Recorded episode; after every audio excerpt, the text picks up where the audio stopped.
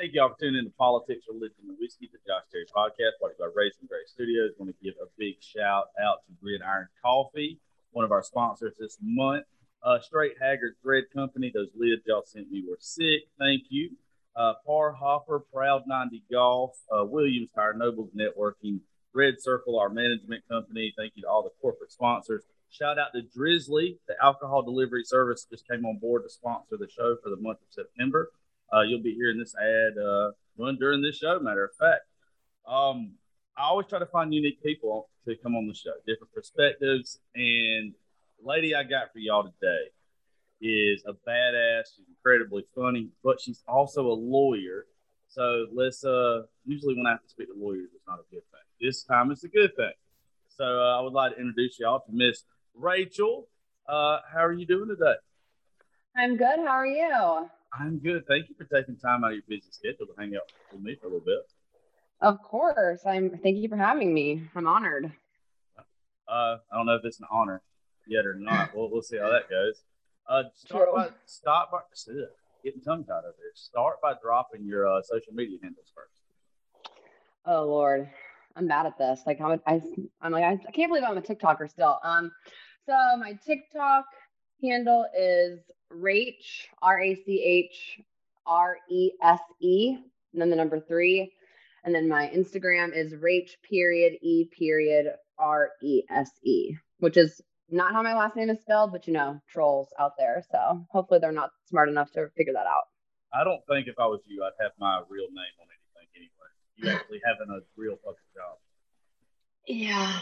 Well, you'd be surprised. People, uh, I did have one person reach out to my office that was not nice, but besides that, I have not run into too many issues. So I'd like to keep it that way, hopefully. Somebody reached out to your office. Oh yeah, they were like, I would never hire someone that's on TikTok making dances. And it was in the very, very beginning. And so I had to tell my managing partner, I was like, hey, by the way, I started this TikTok. And he was like, just don't be an asshole. I think, I honestly think from a business standpoint, it's genius. Yeah, I tend to agree. I think for marketing, you're you're reaching out to a lot of people that's going to make you like the cool attorney, the cool lawyer. Well, I would say I already was, but I will agree with you on that. There's a guy where we're from. His name's uh his name's Mike Constable. He has the absolute worst commercial you've ever seen in your life. He's a defense attorney. I mean, they're fucking horrible. There's like him rapping on there, more Caucasian than I am, but he, you can tell what his demographic is that he's trying to reach, and it's like you fucking asshole. This is so racist, but people love him around here. Like it's it's the weirdest thing. It's probably i mean i don't know how many other options they have but it might be because of that. Well that's you, you got a point. You come from middle georgia there's really not anything like i'm just i'm just kidding. I'm not hating on georgia. I said that them florida folks. Y'all are florida folks. You can't hate on us anyway. Very true. My dad lives in georgia too so i feel like it's like a second home anyway. Okay cool. Well uh let's start off with uh what got you into uh wanting to be an attorney? Well, many would say I was arguing the day I was born. That's what my mother would say. But um, honestly, I knew I wanted to be a lawyer when I was probably in high school. I watched every law criminal show that ever was around, and I just was super intrigued. But I did not want to do criminal law. I wanted to do family law. My parents got divorced when I was in high school. It was not the best circumstances at first, not for me, but for my younger sister. So I was like, oh my gosh, I want to fight, you know, for the kids and be their voice. So literally from the 10th grade on, I knew I was going to law school. I had no idea how I would, how I would get there, how I would get through it, but I did. And then somehow I ended up in criminal defense and I never looked back. You said you went to Florida State, right? I did. I went to Florida State for my undergrad, and then I went to Stetson University College of Law for law school. How old are you? If you don't mind me asking. I am 31. I am a I am young for my grade, is what I used to say. I graduated high school at 17, college 21, law school 24. So, uh, small world. One of my real good friends graduated from Florida State and is an attorney at the same time you did. Uh, Brian Elkins. I don't know if you would know who Brian Elkins is or not. Normally, to be polite, I would say, wow, That name sounds really familiar, Yeah, but no. and I would have no idea. No, but the name actually sounds familiar, but I have no fucking idea. I can't Yeah. like. He went to kick. He was a kicker for Florida State. He went to high school with me, and uh, I think he ended up saying the hell with football and focused on law. Well, I'm gonna have to look him up after this. Seems like y'all have been around the same, uh, same whatever. So, how did you go Okay. from family y'all family law to uh, criminal defense? Um, it's kind of a weird story, but I feel like it's a good. I always tell people, I'm like, this is a very good lesson to not keep your options closed. You want to be as open minded as possible. I had a, a friend in law school. She was a year older than me. She was like considered my mentor, even though she fucking hated law school. Um, she also went to Florida State with me. She was a cheerleader. I have no idea why she went to law school. I love her to death. She actually lives in Atlanta and she doesn't practice anymore. But she had an internship at my law firm. And when she graduated, she was studying for the bar exam, and her boss would not let her work. So they were trying to fill her position, and she told me to, to apply. It was paid.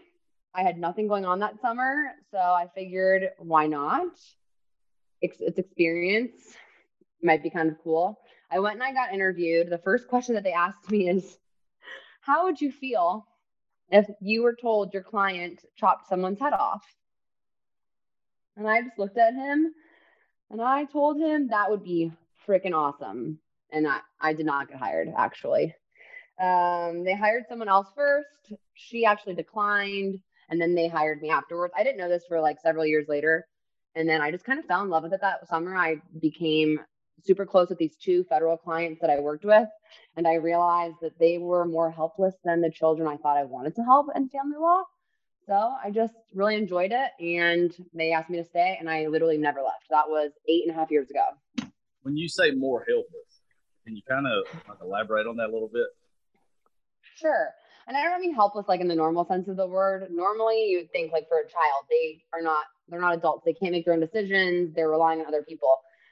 Defendants that I represent are already in prison. They've already been convicted. They, a lot of them don't have family. They have people that are helping them find lawyers and pay for lawyers because I am private. So they have to hire me. I don't just do it for free, except for some cases. But nobody really wants to help them. And it's really not a, a very large field. There's only a few attorneys in at least Florida that do what I do.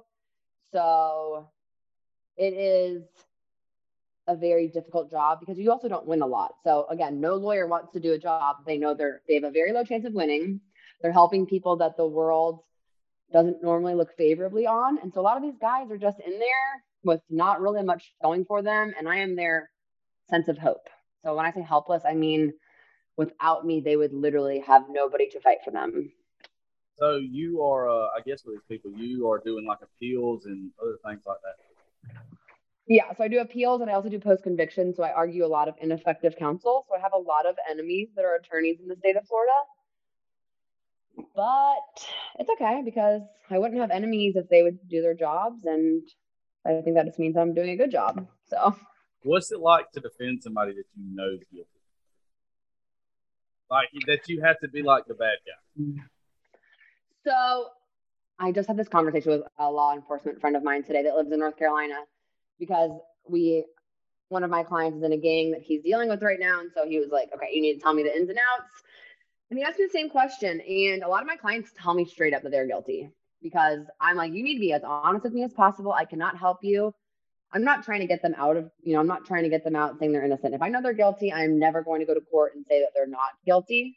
But I am going to argue for their constitutional rights because at the end of the day, we all have the same rights. And if they're not upheld, then why do we have a constitution in the first place? So I I don't look at it as I'm the bad guy. I actually look at it as the state attorney or the US attorney is the bad guy because if they didn't do their job, that's not my problem.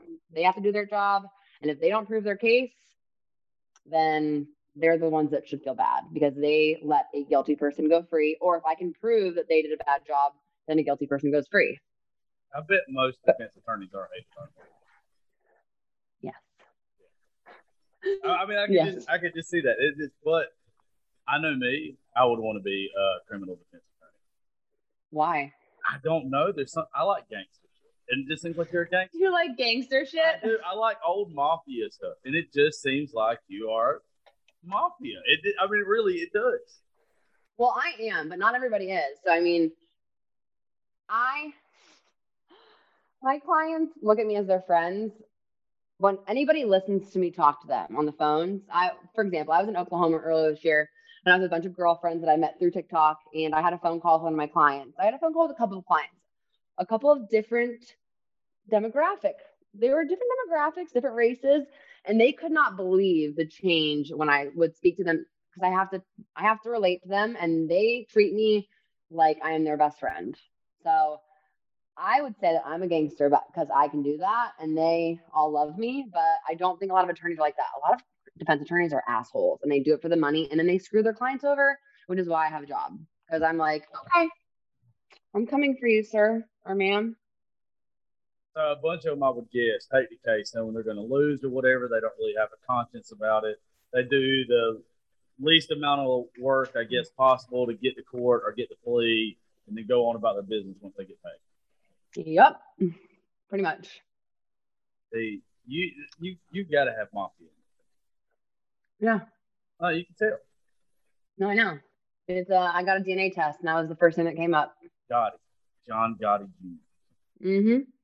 Uh, what got you into doing TikToks then? Because it sounds like you're just successful as shit in real life. You usually don't find people that are already super successful being like, "Oh, you know what I'm gonna do?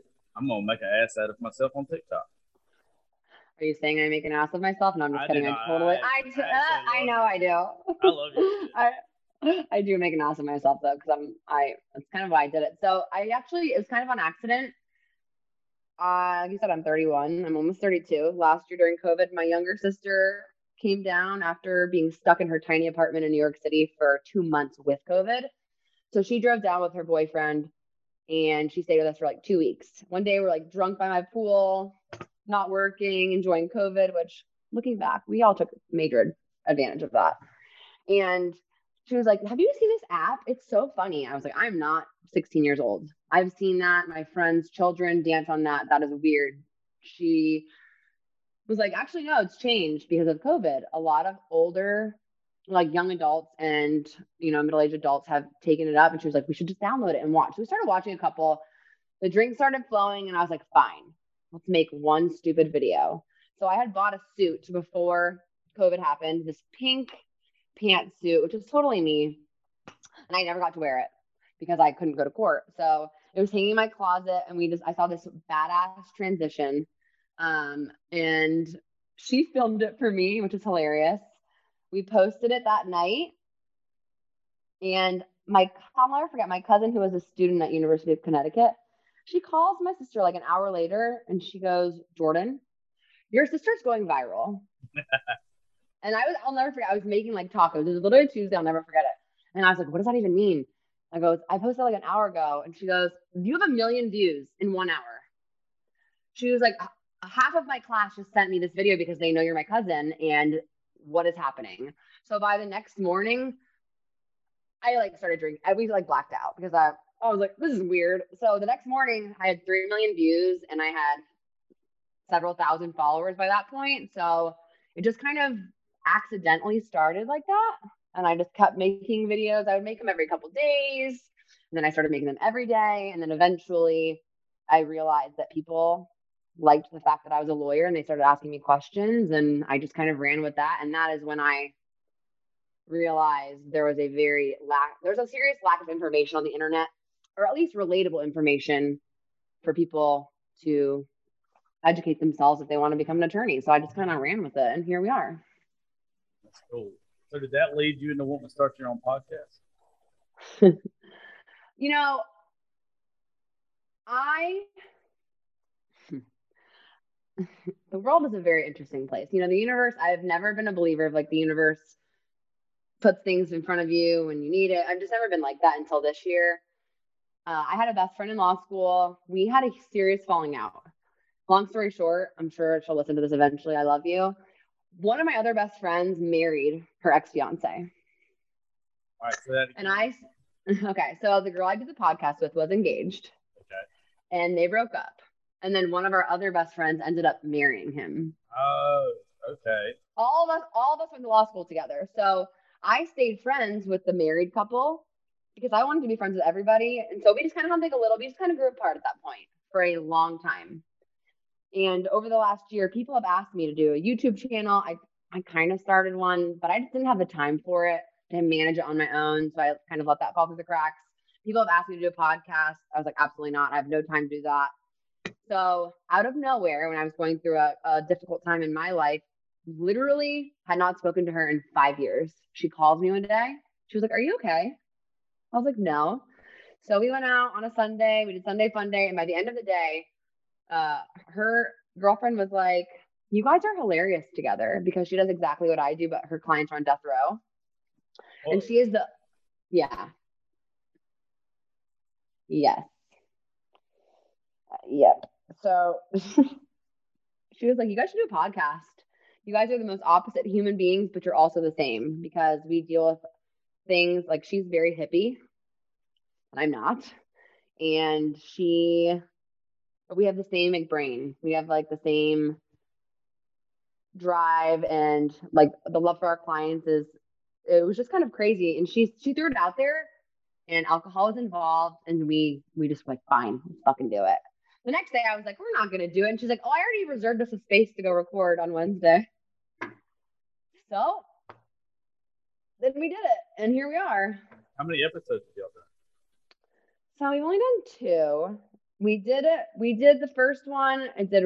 I feel like it did pretty well. And then we did the second one. So our second episode, the place where we recorded fucked up our audio, and they lost it when they uploaded it. So that was awesome. So thankfully, I had been recording it on my like vlogging camera, and we were able to get it, but it wasn't the best quality. So the fact that we're lawyers too. Life got a little bit busy, so we're working on the third one right now. I, oh, I'm gonna have to go listen to it. I'm gonna, I'm gonna have to go. I should have listened to them beforehand, but uh, I always like to get to know somebody or not know shit about you until I actually do this with you. It no, it's good. Some, it it's good. some of the fun of it. Yeah, I mean, the our podcast is very real. I feel like I'm talking a lot about alcohol, but I mean, it just is the it is the rawest form of both of us, and we just we just talk shit, and we have we have different beliefs. We have the same beliefs. The name of this show is Politics, Religion, Whiskey. I named it for all the shit I got fired for in country radio. So you can never talk about alcohol enough. We do most of our shows. I'm on like don't know 125 in shows, and half of them probably been shit faced. I don't even remember half of them. 125? God damn. Well, I worked in country radio until September the 10th last year. I got fired for standing up for some police officers and telling Antifa to go kiss my ass and some more things. They fired me on the spot. And, so a uh, year from tomorrow. Yeah, and it's it is my birthday. I got fired on my birthday last year. Tomorrow's your birthday? Yeah, I had uh I had the number one country show in the state of Georgia, and they fired me because pretty much I I didn't fit their mold. Like they hired me to be a person. I was very good at that. It was me. And then they fired me for it. And I started my show and opened my studio October the first last year. That was episode yeah. one. So. But this is my life. Like this is what we do. We got sponsors and everything. We've got a lot of shit that takes care of my bills. Like this is all I do. I'm gonna have to take some notes clearly because uh I'm working my ass off all day long every day still. Yeah, I promise you, your your your bank account's way prettier than mine. I'd much rather do what you do than there's no way know. you defending these these uh these degenerates like myself that you ain't getting paid well. I mean, I do get paid well. Somebody asked me the other day if it's worth it for the amount of time. I will say yes, but I think, you know, it's very easy to get burnt out because it is a con. I mean, you're never turned off. So imagine doing that then taking on TikTok, then taking on a podcast. I want to jump off the 24th floor of my building. Just kidding. But, you know. I don't blame you. That's what I was saying. While you don't usually see successful people doing TikTok. Nothing against you, but it's just they don't have the time. Like they just do not have the time to do it. But I will say, so that's one of the reasons why I think that I've been successful is I'm just raw and I'm real. Like I don't edit that shit. I don't. People are like, oh, like what editing software do you use? I'm like, my phone. I literally just record it. I don't even watch it again and I just post it. I don't care. And I just don't like, I don't plan it out because it's not, I post when I want. I don't have a manager for that reason because I don't want to feel obligated. Like Monday, my friends, I have a friend that has millions of followers, and her manager has her on Mondays. She has, she has to post by 10 a.m., 3 p.m., and 7 p.m. And every day there are times I'm like, fuck no. Absolutely not. My shit is solely to be funny, be an outlet, make people laugh, make people cry, make people like lawyers. I don't know. I don't think anybody. But not that. I just don't like y'all have the worst hated profession ever. I know. Until TikTok. Until TikTok. I don't know. Y'all are still fucking worse than this. Like I think I TikTok is up there, but I don't know. I think cops might be worse. really, I like Cop, dude, people hate. I love cops. That's weird coming from a, a criminal defense lawyer, but I do, and I wish more people understood that. That's another thing I try to promote a lot is you know, we all have to work together. But Do you take a lot of like uh instead of going to court, like a lot of plea deals? so all my clients have already taken plea deals by the time they come to me. But if I can get a client a plea deal in my like at my stage, fuck yes, I tell them they have got to take it because at my level, the chances of being successful are literally less than 5%. It's actually less than 1%. And so if I can guarantee them a win by getting a reduced sentence, like for example, I will file a motion and I'll say that somebody's lawyer was ineffective because they didn't call these five witnesses. If I can go to the prosecutor before we go to court for that, I'll say, listen, I'm about to kick your ass. This case is about to get blown wide open. It's 10 years old good luck getting going back to trial because they have to go back to a new trial if we win. I'm like, let's just give the guy 10 years. I'm like, he's already done eight. He's got one more. And they'll say, okay, sometimes, not all the time. But most of my wins are that. So people are like, how can you do this? I'm not trying to get a lot of them out free. A lot of them have done a lot of time in prison. So, but yes, I like I like to go to court. So have you? That's what I was going to ask you. Have you ever had to actually go to court and argue a case in front of jury and everything, jury trial? No, so I don't do jury trials. Um, even when my clients win, so I've had clients that have had life sentences. We have gone to a hearing, like on a motion for ineffective counsel. I have won that motion hearing, so then their sentence gets vacated and their case gets opened up. So then they are literally back in jail waiting to go to a new trial. Most of them will take a deal because they're like, oh God, I just want to be done. I just want to go home. But I've had several clients that say, fuck that. I've been in prison for 12 years already. I'm not going to go and be a, a felon when I didn't do this. And so then they go back to trial. So then at that point, they would either have to hire my law partner who does like state trial cases, or they'd have to go to the public defender or hire somebody else. And I will say that the three clients I've had that have actually gone back to trial have all been found not guilty. And I have sat there.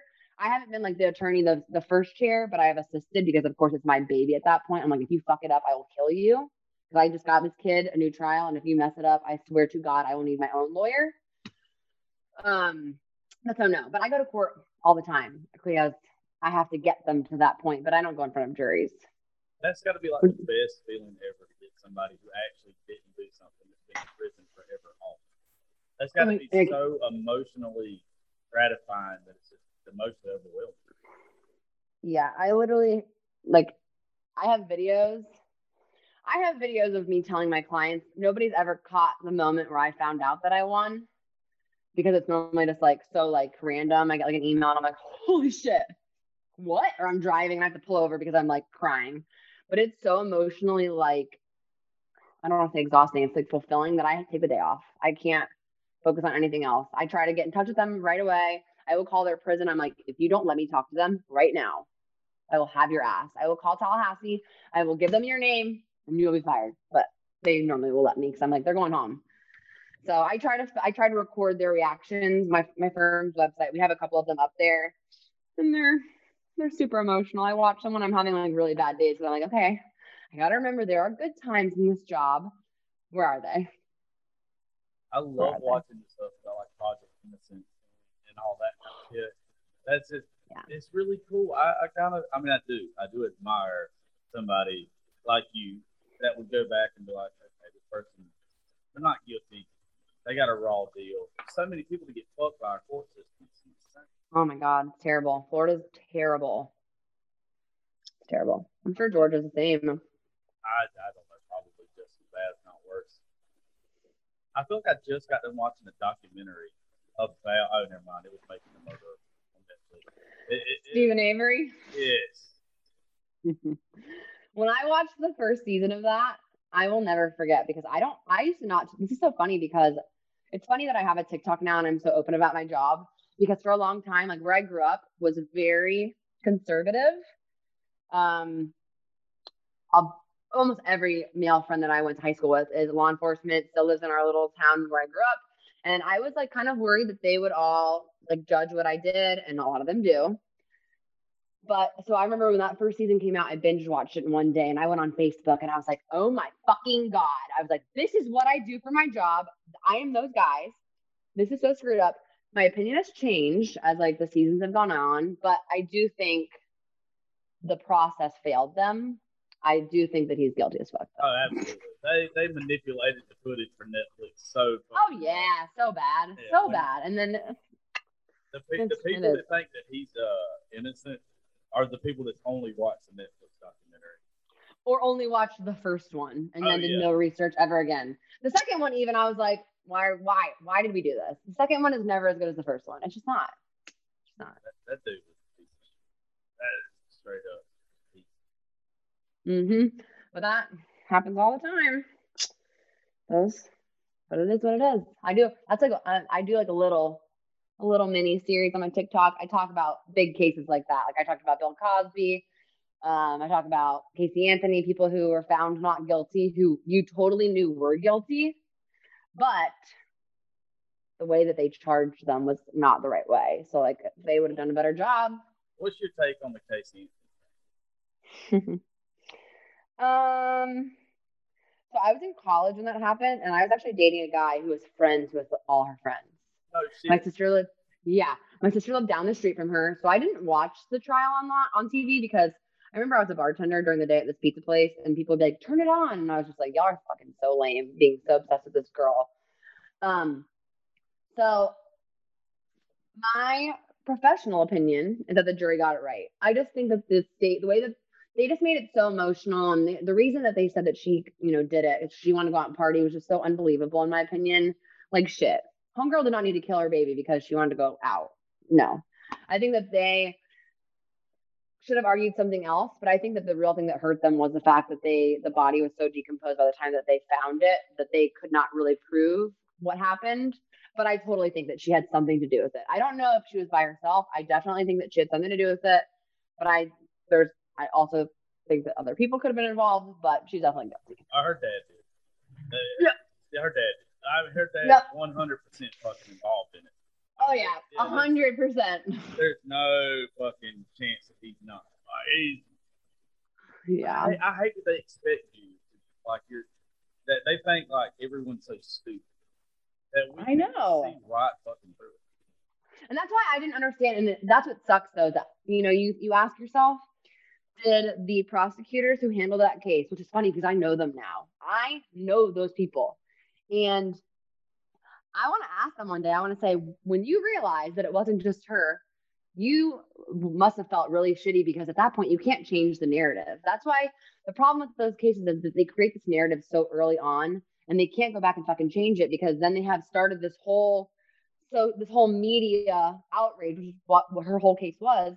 There's got to be a point when they realize that it was not just her and that they had messed up, but they had to go with it because the whole world was watching. So, so what you're, I, for me to understand that when you start a narrative, you cannot change it halfway through. Yeah. So, okay, I'm gonna give you an example. Okay. I have a client. He's one of my favorite clients. I talk about him all the time on videos because he's hot as fuck. When I met him, I literally was like, I literally like gasped out loud, and he was like, "Are, are you, okay? are you the like, lawyer that likes the bad boys?" Yes and no. No, I have never been attracted. I've never been like, I would never be like, oh, I would hook up with a client. Absolutely not. This is the only client that I was, there's maybe like two or three clients that I was like, oh, you're attractive. Yeah. I was not attracted to them. But this kid, I was like, what the fuck? I was like, you look nothing like your photo. Who are you, sir? Um, and his case is fascinating to me because, okay, they, state attorney's office, and this is funny because it's actually the same state attorney that was Casey Anthony's state attorney, same place, Orlando. He was accused of sitting in a car with this kid and shooting him point blank in the temple, blowing his fucking brains out. And their whole theory was that he did it for this bigger guy that was a drug dealer. It was just him. He had these two friends that drove him there and they sat lookout. But that's not what fucking happened. And everybody knew that's not what happened. What actually happened and what came out at this hearing that I went to for him was that there was this bigger drug dealer was actually the one that was involved. But once they realized that, they had already charged my client and two other guys. They literally had a GPS tracker on this kid's car because he was um, on federal probation. So when they finally got that, they had already charged them and they already had witnesses that would said one thing. They can't change it at that point because then they have no witnesses that are going to be credible because that is the story. Like you can't when you are when you charge somebody, you have a choice. You have a choice about how you want to charge them. For so for Casey Anthony, they could have charged her with 10 different types of murder. They chose that one type. And so then they built a story around it. To change the story would affect how they could prove their case and they would have been fucked. So once you once you choose a story, you gotta run with it. And so I literally I was like, how can this kid be sitting in prison for life when what you're saying he did, you're saying he pulled the trigger, and the reality is some you guys know someone else pulled the trigger. He was just involved or he was there, but they how do you defend that when you know that it's a lie? Like, how do you, even though it's the story that you're supposed to go with, how, how do you not decide, hey, look, we fucked up. This is actually what it is? That's what I asked his lawyer because I so I cross examine lawyers and most of them are old white men and they, they hate fucking hate me. Yeah, I was just like, oh, they fucking hate, hate me. They've got to hate you. Um, I have a nickname in Tampa. I was in court a couple years ago, and this guy came up to me, and he wasn't much older than me, but he was probably I'm 31. He's probably 40, and he said, Oh, Rachel, the Grim Reaper is here. And I was like, What the fuck? I go, Who's the Grim Reaper? He's like, Oh, that's your nickname. You've been given that nickname here because when people see you in court, we know you're only back for one thing to ruin someone's career or ruin their reputation. And I was like, Well, if y'all would do your jobs, I wouldn't have to do this. So. Hey, um, if you got a nickname and it's the fucking Grim, Grim Reaper, that's a badass nickname to earn. And I mean, not to toot my own horn, I'm like, when you're 31 years old, you're a female, and that's your nickname. It could be worse. Absolutely. I feel like I should be like an old, haggard woman if that's what you're going to call me, but no, thriving. This was a couple years ago. So, but yeah, I like cross examined the shit out of them. I'm like, how can you sleep at night knowing that you knew this information? He was like, well, if I had called this witness, it would still would have incriminated our the client. And I was like, but it would have made all the other witnesses look like liars. So they would, the jury, it's all about reasonable doubt. It is all about reasonable doubt. So if er, these other three witnesses said, I saw this guy shoot him, and then you actually call the shooter and they say, Yeah, I'm not like it just throws the whole narrative off, and that's reasonable doubt. Like it's crazy to me. He couldn't give me a reason. Yeah, I don't understand that. I, I feel like the truth is the truth, you know. Yeah. And you know, even if you're supposed to be defending somebody, or, or whatever, it something else comes out. First of all, why can't you change? Like if somebody gets, I guess, first degree murder, how come you can't go back and say, okay, we fucked up, it should have been second degree or manslaughter? Well, so they can do that. So they can do that. And that so when you go to trial on those things, if you go to trial on first degree murder, the jury is going to get instructed on the other, the lesser included crimes too. Because so they could say, okay, we believe that Rachel shot that guy, but we think that she did it because she overreacted, not because she wanted him to die. So I wouldn't be found guilty of first degree murder. I would be found guilty of second degree murder. So it's all about which elements can the state or the government prove. So they can they can change the charges, but they can't change the storyline because then their witnesses it won't add up. It just won't add up. I had a client who is I got him a new trial. He had a life sentence. Um, but he's literally waiting because of COVID. He, this happened in 2000. He was with his cousin and another guy. They went to go do a drug deal and went bad. A huge gunfight broke out. So it's three guys in one one van, three guys in another van. A shootout happens. My client's cousin dies. My client gets shot in the stomach and his stomach explodes. He's in a medically induced coma for a whole year. And during that year, the people in the other van, one of them died. So there was two living witnesses. And of course, they created a narrative that suited them because they didn't want to get in trouble for robbing these kids during a drug deal. And by the time my client woke up, they hadn't done any investigation. They just believed what these two kids said. And then they fit the crime to their story rather than investigating the crime like a normal, you would think you want the truth. This is where the system gets fucked up. And so I went to a hearing and I called experts, I called witnesses, and disproved their whole fucking case. So fucking badass, dude. I'm so jealous right now. You have no idea. I'm so jealous.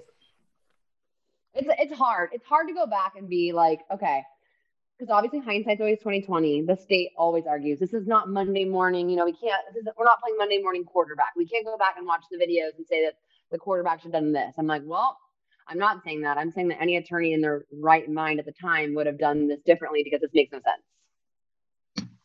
How much? Uh, how much racism do you see as far as through the court system? Like, do you believe that it's that it's a real deal? Yes. I think when when everything happened last year, um, and I always say like I feel like it like finally like exploded last year when the whole George Floyd thing happened. One of my clients, so I will say that probably like 75% of my clients are black. And it's actually kind of funny, and I'll just kind of divert. One of my clients just got out of prison and he came into my office recently and he was like, I gotta tell you something. He was like, I thought that you were married to like a huge black man. And I was like, what? And he's like, because the way you talk, he's like, I would have never guessed because he's like, it doesn't make any sense. And I was like, well, I go, the fact that you would just assume that, he's like, I'm not trying to like be like weird about it. He's like, but he's like, it's just like, one of your good qualities. He's like, because I feel like you're so open to, you know, speaking with your clients like that. And I was like, because I just see how other attorneys and other people in the system treat and talk to them. That's why I try to level with them and like just be on the being on the same page, and that's just how I communicate with them. That just made me laugh. But I would say 75% of my clients are black. When the whole George Floyd thing happened, one of my clients, I chose not to talk about it with a lot of people just because when it happened, I I genuinely was not surprised. I was kind of happy, and that sounds super fucked up because I was it was kind of that moment where I knew the rest of the world and the rest of the country would see what I see every single day. And so one of my black clients asked me about it. He was like, you know, what's your opinion? I, you know, I know you're white. I was like, well, duh. Like we're not, we're not hiding. I'm not hiding that from anybody. And he straight up asked me, and at first I was gonna say, you know, I don't want to talk about it, but I told him exactly that. And he started to cry. And we had like this like very heartwarming moment because I am from a town where I had two black kids in my high school. I was best friends with both of them. I still am. And it is a town, a county where I look at it now. And if you get arrested there and you're black, you're fucked. You get arrested and you're white, you're not. And there have been articles since all this happened where people who of two two male individuals, same age, same crime, same background, no priors, one is black and one's white, the sentence disparity is insane. I mean, you see it every single day, and people will say that you know it doesn't exist. But if you say it doesn't exist, it's just because you're not you're not looking for it, or you don't experience it, you don't see it on the regular. I see it every single day, even with witnesses, with jurors, with judges. I mean, it is it's ins- it's crazy, and it's I I don't know if it will ever go away, but it, it, last year was I think a big a big it was a big turning point because I think it just brought a lot more awareness to it like I said, I saw it all the time. So I was just kind of happy because I was hopeful that it would hope it would start a change, which I think it has a little bit, but yeah, it was uh I didn't believe any of that shit until uh, I got locked up and I just went to a detention center. Like I stole some scrap metal, got a DUI. I was just a piece of shit between eighteen and twenty. But when you get in there and you actually realize that like, hey, I got sixty days and this guy across from me was shoplifting or whatever. He got a year. Like, yeah.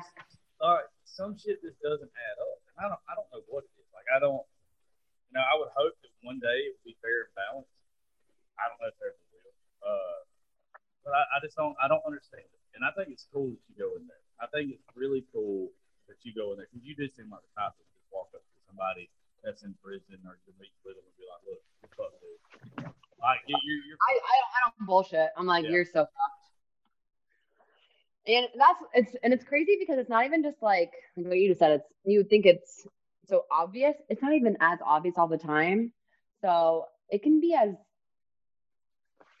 as so like deep seated in a case where you have a client that's from a terrible neighborhood because he's in a black poor neighborhood like here in tampa there are several of them still so i've had cases where i've argued that to a judge and i've said listen he's not like joe who grew up in south tampa and went to the best high school that's private he is from a terrible neighborhood and when a judge decides not to even consider that fact that is racism because that is a huge reason why they ended up where they are because they're not I talk about it all the time. We talk about on our podcast. Uh, the reason I'm not in prison, I mean, I did a lot of illegal shit, and I talk about white privilege all the time because I am a white privileged little brat. And I think that if you can be honest and aware of that, then that's like the first, like the first step to admitting that you have a problem. I don't, I don't, I don't think it's white privilege. I think it's money privilege. I think it, it's some, it's a have and a have not. Uh, Yes. I, I don't really think that it's when it comes to privilege. I, I, I just know from my point of view that I, it's a, it's a dead end road for most people to go in. It's like I got lucky. I happen to have a family who hooked me up with a job when I got out of the detention center and all this kind Yep. of stuff. It took two times. It took me going for 60 days one time and me going for 90 days one time. And I have not been in trouble since like 2008, 2009. But I've seen guys who were decent guys, not the best fucking guys ever they committed a crime in the first place, but decent individuals. And Yeah. they come out and they have nothing going for them. So you get put right back into, hey, am I going to starve or do I go sell an ACON? Like, it's it's unfair. I believe that the court system, uh, through all of the Department of Justice, that it should be where there should be more programs to help first offenders. The first Yep. time you fuck up, it should not matter if it's stealing, assault, whatever drug charges. Help that person. Send their ass to technical school while they're in there. Give them something to look forward to. yeah. If if you don't, then it's just a never ending cycle. And I think they want it to be a never ending cycle, to be honest. I, you could not have said that better than I could. I could not say I couldn't say that better myself because I tend to agree hundred percent. And you will love our podcast because my friend Adriana, she gets on that she gets on that soapbox. I have to bring her down. I'm like, get off the microphone. I'm like, we're done with this today. We're doing a whole episode on race soon. So Now, you'll have to text her when we get done with this. Tell her I want her on uh, in the next week or two because her being on death row interests the shit out of me. I will tell you though, There's a lot of stuff she can't talk about. She works for the state. Um, the state. So death row. That's the one. That's that's like the weird part. So if you're on death row in Florida, you have a constitutional right, obviously, to have a post conviction lawyer. If you're not on death row, even if you have a life sentence, which I will say 75% of my clients have life sentences, you don't have the right to have me. You have to hire me. So she gets appointed to clients on death row. They don't pay her. She works for the state. And it's just crazy because, I mean, I know that death and life, uh, uh, death, death penalty and the life sentence are different. And we talk about that a lot on their show. But it's just crazy that a lot of them, that's why I say they're helpless too, because a lot of them don't have the money to hire somebody like me. I mean, I ain't cheap. So if you're poor and you can't hire an attorney, you, you're screwed. Like if you're in that situation. I mean, you can file shit on your own or you can hire a jailhouse lawyer, but good luck. Uh, see, I always think that, uh, and not knocking any of y'all if you're listening to this right now that are these public defendants, but I just I can't take a public defendant serious. Ooh, I'm going to differ with you about that. Really? So I've made TikToks about this because think about like this: a public defender, somebody who makes okay, let's let's be let's be generous, fifty thousand dollars a year. You have private defense attorneys who make anywhere from a hundred to five hundred thousand dollars a year. Okay, I'm talking like day ones to I mean, some of them make fucking million. I don't even know. I don't even know. But the people who choose to make shitty money are the people who actually most of them care so much more about their clients and care so much more about the system and trying to fix it. Because why else would you stay at the public defender's office? Why else would you literally make no money? I will tell you that I have more clients that I find that I argue their attorneys were ineffective that are private, that were paid. Really? Yeah. Yep, which is crazy. The only time a public defender normally is ineffective is if they have too many cases and they just don't have the time for it, which has happened. I'm not going to sit here and say they're perfect because they're not. And there is, of course, a bad apple in every barrel. I get it. But for the most part, they are the more dedicated of the two. I, I see where where that makes sense. What you're saying, because it does. It does make perfect sense. But around here, I'm telling you, and I, I'm in small town Georgia. I'm not in Atlanta. I'm not in Macon. I'm not in Savannah. I'm in backwoods ass Georgia. The public defendants that we have, they're usually like when you see them or you talk to them, they don't give a shit about you. And but Yeah, it's also, sucks. I feel like a bunch of them though are just all right.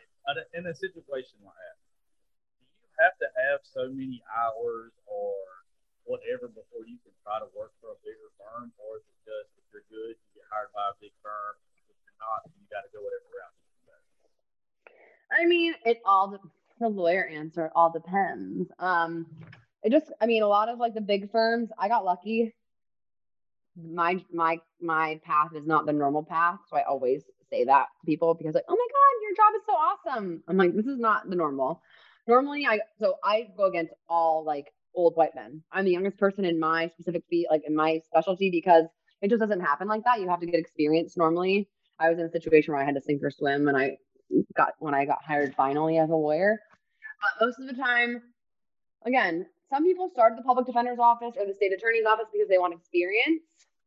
And it's easy experience because you have a hundred clients at once and some of them want to go to trial, some of them don't, and you're in a courtroom constantly. So you are gaining way more experience than someone like me that, you know, didn't go to court, would go to court a couple times a year my law partner still says to this day she wishes that she could go back in time and start either at the public defender's office or the state attorney's office just to get the experience because it's it's invaluable. But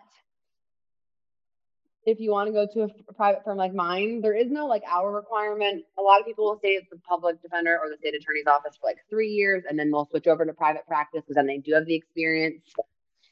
And the better you are the better the firm is you'll probably end up at and they'll come and watch you in court. But there is no like specific hour requirement that you need to have or you know if you do this you'll get in with this good firm. I, i'm the perfect example i think See, I know nothing about you as far as like your uh, legal career, but I can tell you're fucking sharp. If I if I was somebody who wanted to, all right, whatever. I'm obviously never gonna be a fucking lawyer, but if I owned my own practice, I'd be like, I need them. Like you can tell, you got sharp written all over your face.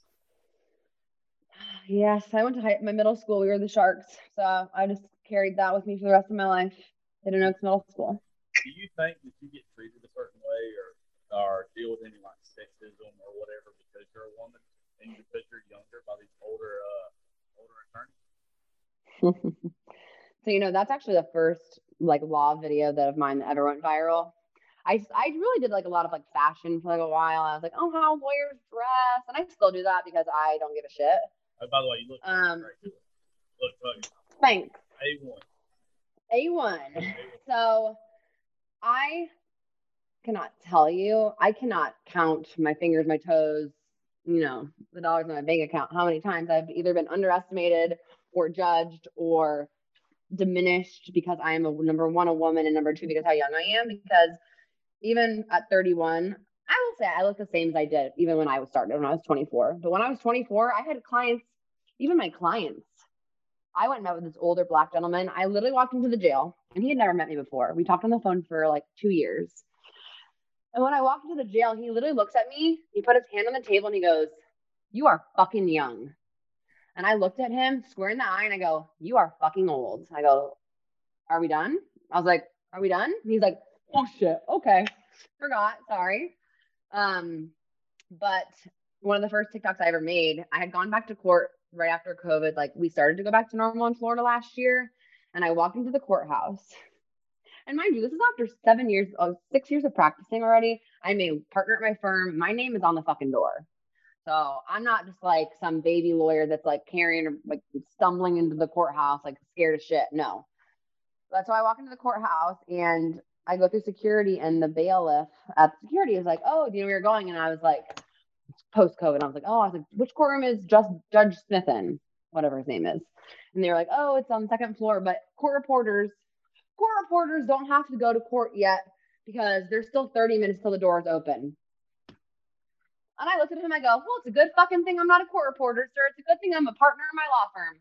Because goddamn, he, I swear, he almost dropped dead. And this that's happened to me so many times. So I made I, I laughed when you said the whole like that guy that rapped on the commercial because I made a rap. I made a little jingle. It wasn't really a rap, but I was pissed. And what, this trend was, was, going on. What was it? Um, I'm not gonna like wrap it, but I will say it. It was. Okay. But say I'm a tempo. Say the tempo. Okay. I'm a criminal lawyer. Defending's what I do. Like men in this profession, women can defend too. If you see me walk in, please do not ask me if I'm a court reporter just because I'm not a he. And that one went viral. And that's the that's the video though that that tempted that little troll to call my office because I flicked off the camera at the end. Um, and of course, you know, people are like, oh, this never happens. But the number of comments from men and women that are like, I'm sorry, if you're not a female lawyer in this world, then you have no fucking say because you have no idea what it's like. I have been asked if I'm the defendant. I've been asked if I'm a witness, if I'm the victim advocate. I have been asked everything else besides a lawyer. I have had judges, I can tell you that this has never happened to a man. I've had judges ask me in front of my clients on the record, how long have you even been practicing, man? Like, what? I've had older prosecutors put their hands on me, men, like get in my face. Like my managing partner had to literally remove this man. Oh, this is several years ago because now I would just punch him in the face. Um, but back then I was just like, a, I was so afraid to like, uh, like ruffle anyone's feathers or go against anybody. But that's why I stopped wearing like black and navy to court, and that's why I wear pink and red because I just like to piss people off now. All right. Obviously, you know you can't say any names because you're actual. You know fucking the law way better than I do. Why did they put their hands on you? And how did they put their hands on you? Like in what manner? Mm. Okay. this person, hmm, he is a, I, I call him a lifer. There are certain people that are, you know, they were born for certain positions and he was born to be a prosecutor. And I get that. That's great. He believes in his cause so much that he can make himself cry, fake cry. And I was doing a proceeding with him and mind you, this was going on for several years. And the judge that we had, in my opinion, was also sexist because he would literally tell me, Miss Reese, you should ask hmm, Mr. Mm, after court to explain to you how to handle this type of matter because he's clearly more seasoned than you. and again, if this happened now, I would probably get in trouble because I would probably say something I shouldn't. But um, during the final proceeding with this case, it was very tense. It was a lot of a lot of emotions. It was a death. It was the gang stuff. It was just a lot, and it had been like a lot build up. And he hated my client so much because this is the case that came back. Long story short, we took a recess, so the judge was not in the room. The judge was not in the courtroom, and a lot of people had left the courtroom, and it was just the prosecutor, myself, and one of our experts and my law partner, my managing partner, who is a male. And I can't remember what we started talking about. We started arguing, and he is he is surprisingly taller than me, which doesn't happen a lot because I'm five foot nine, and when I wear heels, I'm like six foot one. But he was taller than me, and he was like looking down at me, and he was screaming at me. I don't know. I can't remember what we were talking about, but it escalated very quickly, and I was like, "Oh fuck no!" So I raised my voice back because at that point I was so heated. We had been there all day, and he literally put took his two hands and put them on the top of my arms. And I swear, so my law partner is way shorter than me. And he came up and was like, if you don't back the fuck off, I will literally be calling the Florida bar tonight and reporting your ass.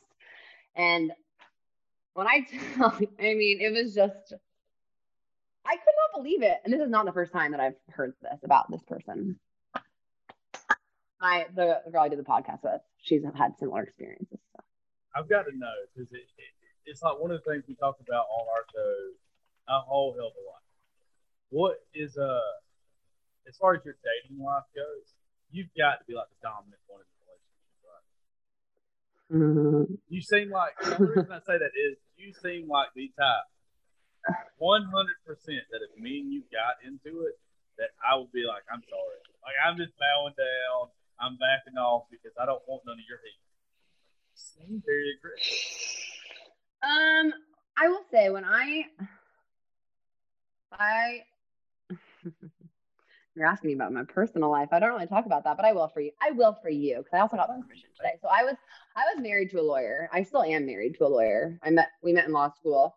Um, we are separated right now, but he, he and I had a very mature relationship because we just, again, he was a lawyer, so the way that we would argue was very like mature and That sounds again, I didn't. That It was sounds- horrible. That sounds like the worst thing ever to be in an argument Yeah. with your attorney. But it was kind of, it was just very mature though. Like, but but also we didn't want to argue when we got home because we had argued all day. Um, but I will say in my other relationships, and just like in life in general, m- people have told me that I am definitely more the more aggressive one because I know how to argue. They, my mom told me, do not lawyer me, Rachel. Do not lawyer me. And I tell her I don't know how. I don't know how not. I that is who I am now. So I tell everybody, I'm like, just prepare yourself. And I'm working on it. I'm in therapy. We're in therapy. I'm trying to, I'm trying to be less of a lawyer as like my persona and be more, you know, understanding and have healthier conversations rather than just be a fucking asshole because I will be.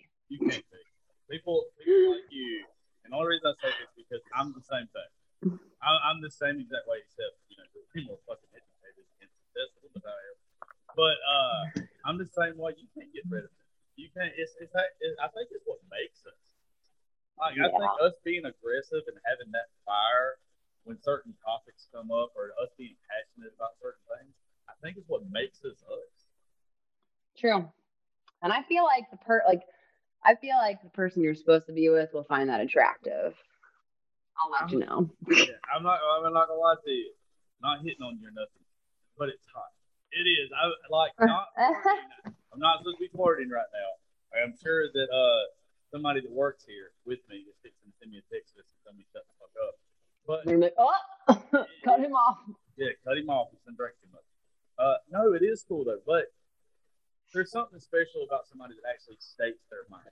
That doesn't Yeah. sugarcoat shit. That actually doesn't beat around the bush or anything like that. It definitely gets you in trouble a lot more, that's for sure. Yeah, but everybody knows what we stand. You never have to wonder about where we stand. One of the worst things in life is what ifs, or wondering about another person's intention.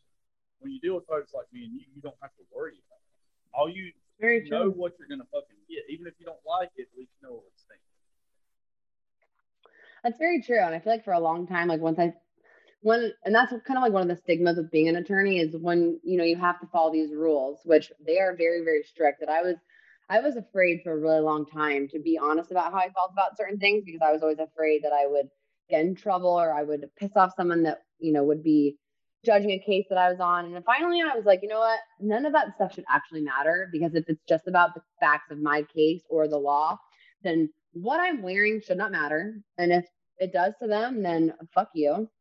If you know you're worried because I'm young, that's not my problem. That's your problem. And hopefully eventually, just like racism, all that stuff will resolve itself. But I'll let you know because I have not seen an end in sight for that, those things. Would you consider yourself a toxic person? A what? A toxic person? Yep, that's Yeah. it. There it goes. I am too. I can. Yep. I'm toxic as fuck. I've been told I'm toxic a lot too. My therapist has told me I'm toxic. It's fine. You uh, you take tequila shots in Florida. Yes, and at my house, and I don't make a face, and I don't even do them chilled. Oh goddamn, I'm. Yeah. I'm in toxic love. as fuck. I'm in. I'm moving I'm to toxic Florida. as shit. I'm moving to Florida, folks, too. Annoy the shit out of this woman. Uh, la- last question. Last question. So I wanted when we were talking about cases a while ago, I should have brought it up. But it's uh it's my favorite unsolved case of all time, and uh, I want to know wh- where you stand on it. What you think? As a What if I don't? What if I don't know it? JonBenét Ramsey. Oh, the brother. The brother, Yeah, I think it was brother. I think the brother was jealous of everything, and I think the father for sure. And then the parents and the parents covered it up. I will say, I, I did a video once. I curled my hair with this tiny curling iron, and I, it was it was a crude joke. But again, I don't have a filter sometimes. So I fucking forget that people might take it the wrong way. I was like, oh my gosh, my hair looks like JonBenét Ramsey would look like if she was like my age. And oh, the people fucking came for me in the comments. They were like, of course, you know, the majority of people were like, you are being so sensitive. Like it was, it was just like a thought, like right. It was just like I thought out loud too soon, probably. But then uh, people would ask me, they ask me my opinion. 100 percent the brother all day. I always thought that it was the brother because he was jealous, or it was the father. He was abusive. Yep. That's what I thought too. And then I was like, but then the mom, like, I don't know, man. You got to be a piece of shit, like to like, I don't know. That's, I mean, but you never know. I don't know. It could be either. Who was it? Did the mom already die from like brain cancer? Yep. Yep. And now it's just, so I'm sure the dad and the brother are just sitting at home like, God, hell, we in the clear. Nobody's ever gonna know. Like, that, that's the one that I just wish for everybody, not just me, but on their deathbed. Just, I know. Just to go ahead and say, "Fuck It was me. this, this is what happened. Y'all don't have to worry about it anymore. I got away." Or on the dad's deathbed, if he was like, it was my son. But what? All right, so I don't know this. What would be like the statute of limitations on that if that did happen? Like, Murder, there is no statute. No. No, there's not.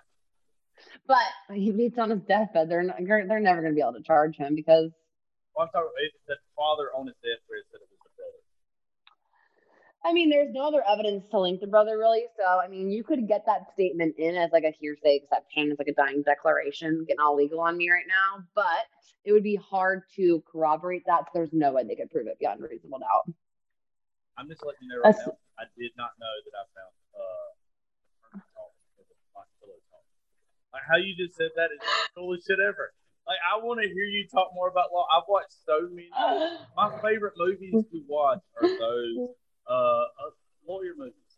Fucking Same. I've watched every show. People are like, oh, you still watch those shows? I'm like, fuck yes, I do. And I yell at the goddamn TV. What's your favorite? I'm like, hearsay. I'm like, you can't say that. What's your favorite attorney movie? Attorney movie? Or lawyer movie, whatever. I. Lincoln Lawyer. They, I, we're meant to be. You don't know. Dude, I am I am Matthew McConaughey. Like I just need me a driver now. That's cool as fuck. Hey, That is I- me. I fucking got you. I'm very cheap. Uh, Okay. I, I will do whatever you Okay. need to do. I'll beat up guys All right, for you. I'll just pay you in I'll pay you in whiskey. You're talking dirty to me now. Uh, but no, Rachel, I appreciate it. This has been uh, great. I had a lot of fun with you. And uh, drop your stuff one more time, and y'all make sure you check out the podcast. Uh, if it's anything like this one today, fucking It is. badass. You're a badass. so the podcast is called We Fucking Dissent. um, but it's we the the it's we and then fucking is F and then a little asterisk and then the rest of the word. Which I'm actually getting that. I'm finishing my half sleeve on Saturday and it's gonna say I fucking dissent. You My are mom's gonna not kill me. Are you really tatted up too? All right, hold on. Hold on. Yeah, Okay, well nah, I'll show you.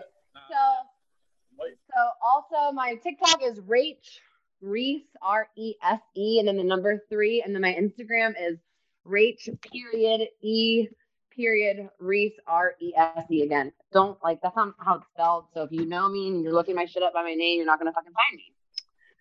So yeah, that's it. That's all she wrote. Tatted up, good at arguing. Hold on, I'm coming. I'm coming here. Good looking, this is the truth.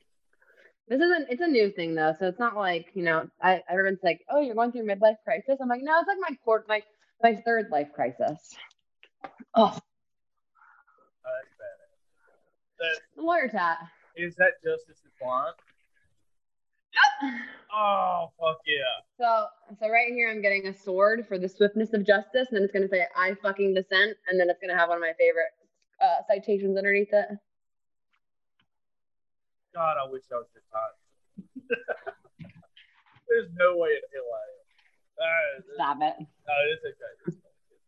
No, you're a badass, and uh, I just appreciate it. You keep doing you. You are. Uh, this was a lot better than I thought it was going to be. I thought it was going to be good anyway, You're just a fucking Viking boy. You're a badass. Well, I appreciate it. I'm glad that I exceeded your expectations. How often do I hear and I wasn't even drunk. I'm sober, y'all. This is crazy. I, know, it's weird. You ever want to do a drunk episode? I'd love to hear Yo, what you had to. Careful. I'm not getting, mm, then I really get in trouble. This is me unfiltered sober. Unfiltered drunk Rachel, that's podcast shit on mine. So we're going to have to have you come on ours. I just let you know. I'm always down for an educated conversation with alcohol involved. Yes. All right, folks. Well, thank y'all for tuning in to Politics, Religion, and Whiskey. I will catch y'all next time.